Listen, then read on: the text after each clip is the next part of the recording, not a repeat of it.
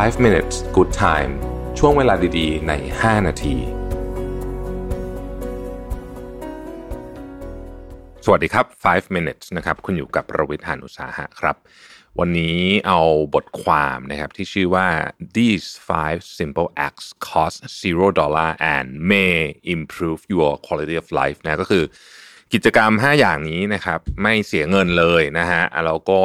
น่าจะช่วยเพิ่มคุณภาพชีวิต หรือว่าทำให้คุณภาพชีวิตของคุณดีขึ้นด้วยนะครับข้อที่หนึ่งเนี่ยก็คือ mindful breathing หรือการหายใจอย่างมีสตินะฮะโดยปกติแล้วเนี่ยนะครับ เราไม่ค่อยได้นึกถึงเรื่องการหายใจสักเท่าไหร่นะฮะแต่ว่า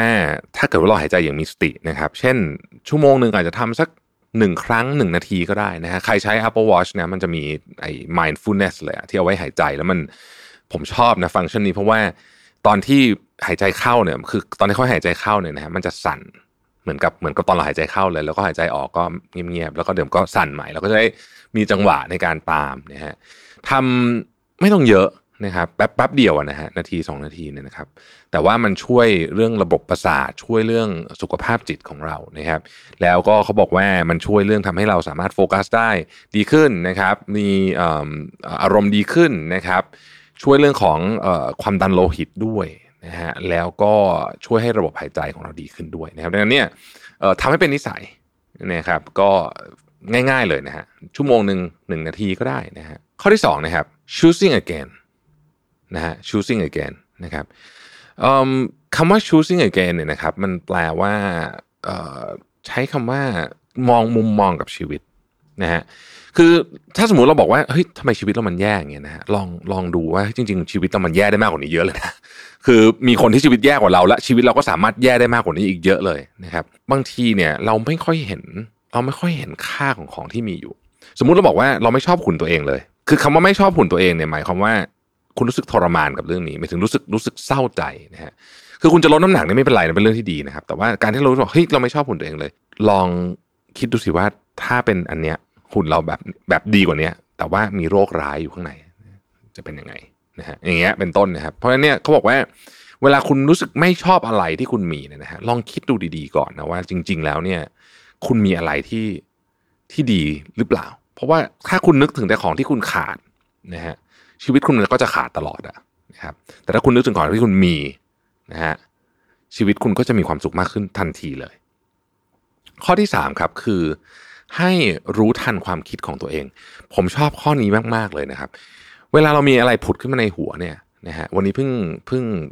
เขียนบทความเรื่องนี้ไปนะฮะเวลาเรามีอะไรผุดขึ้นมาในหัวเนี่ย ลองตั้งคำถามกับตัวเองว่าไอ้เรื่องนั้นมันจริงหรือเปล่า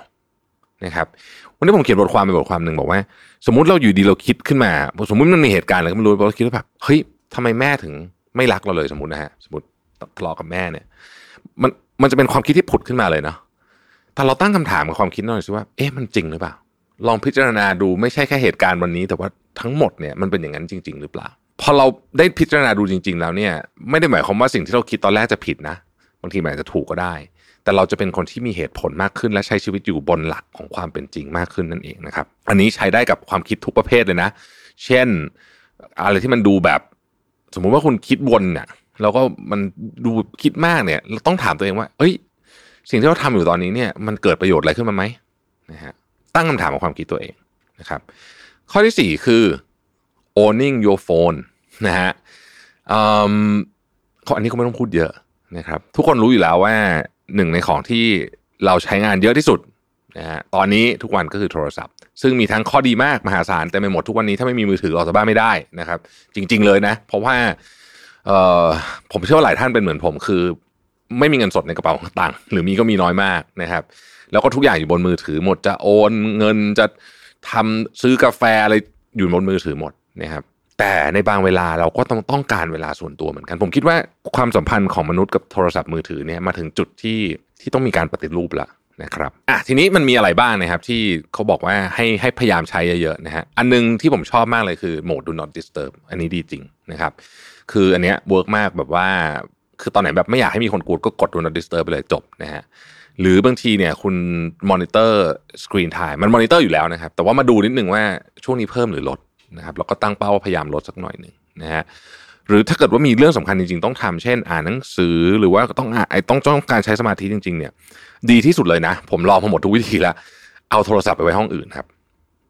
คือถ้ามันยังอยู่ใกล้ตัวคุณเนี่ยเดี๋ยวแป๊บหนึ่งมันจะอดใจไม่ได้มันจะหยิบมิเชลโอบามาเนี่ยนะฮะเคยพูดไว้บอกว่า when it comes to social media there are just times I turn off the world you know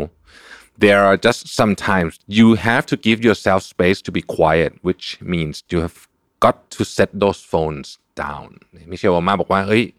มันต้องมีช่วงเวลาที่คุณต้องอยู่แบบ อยู่อยู่เงียบเงียบอยู่คนเดียวอยู่เฉยๆหรือว่า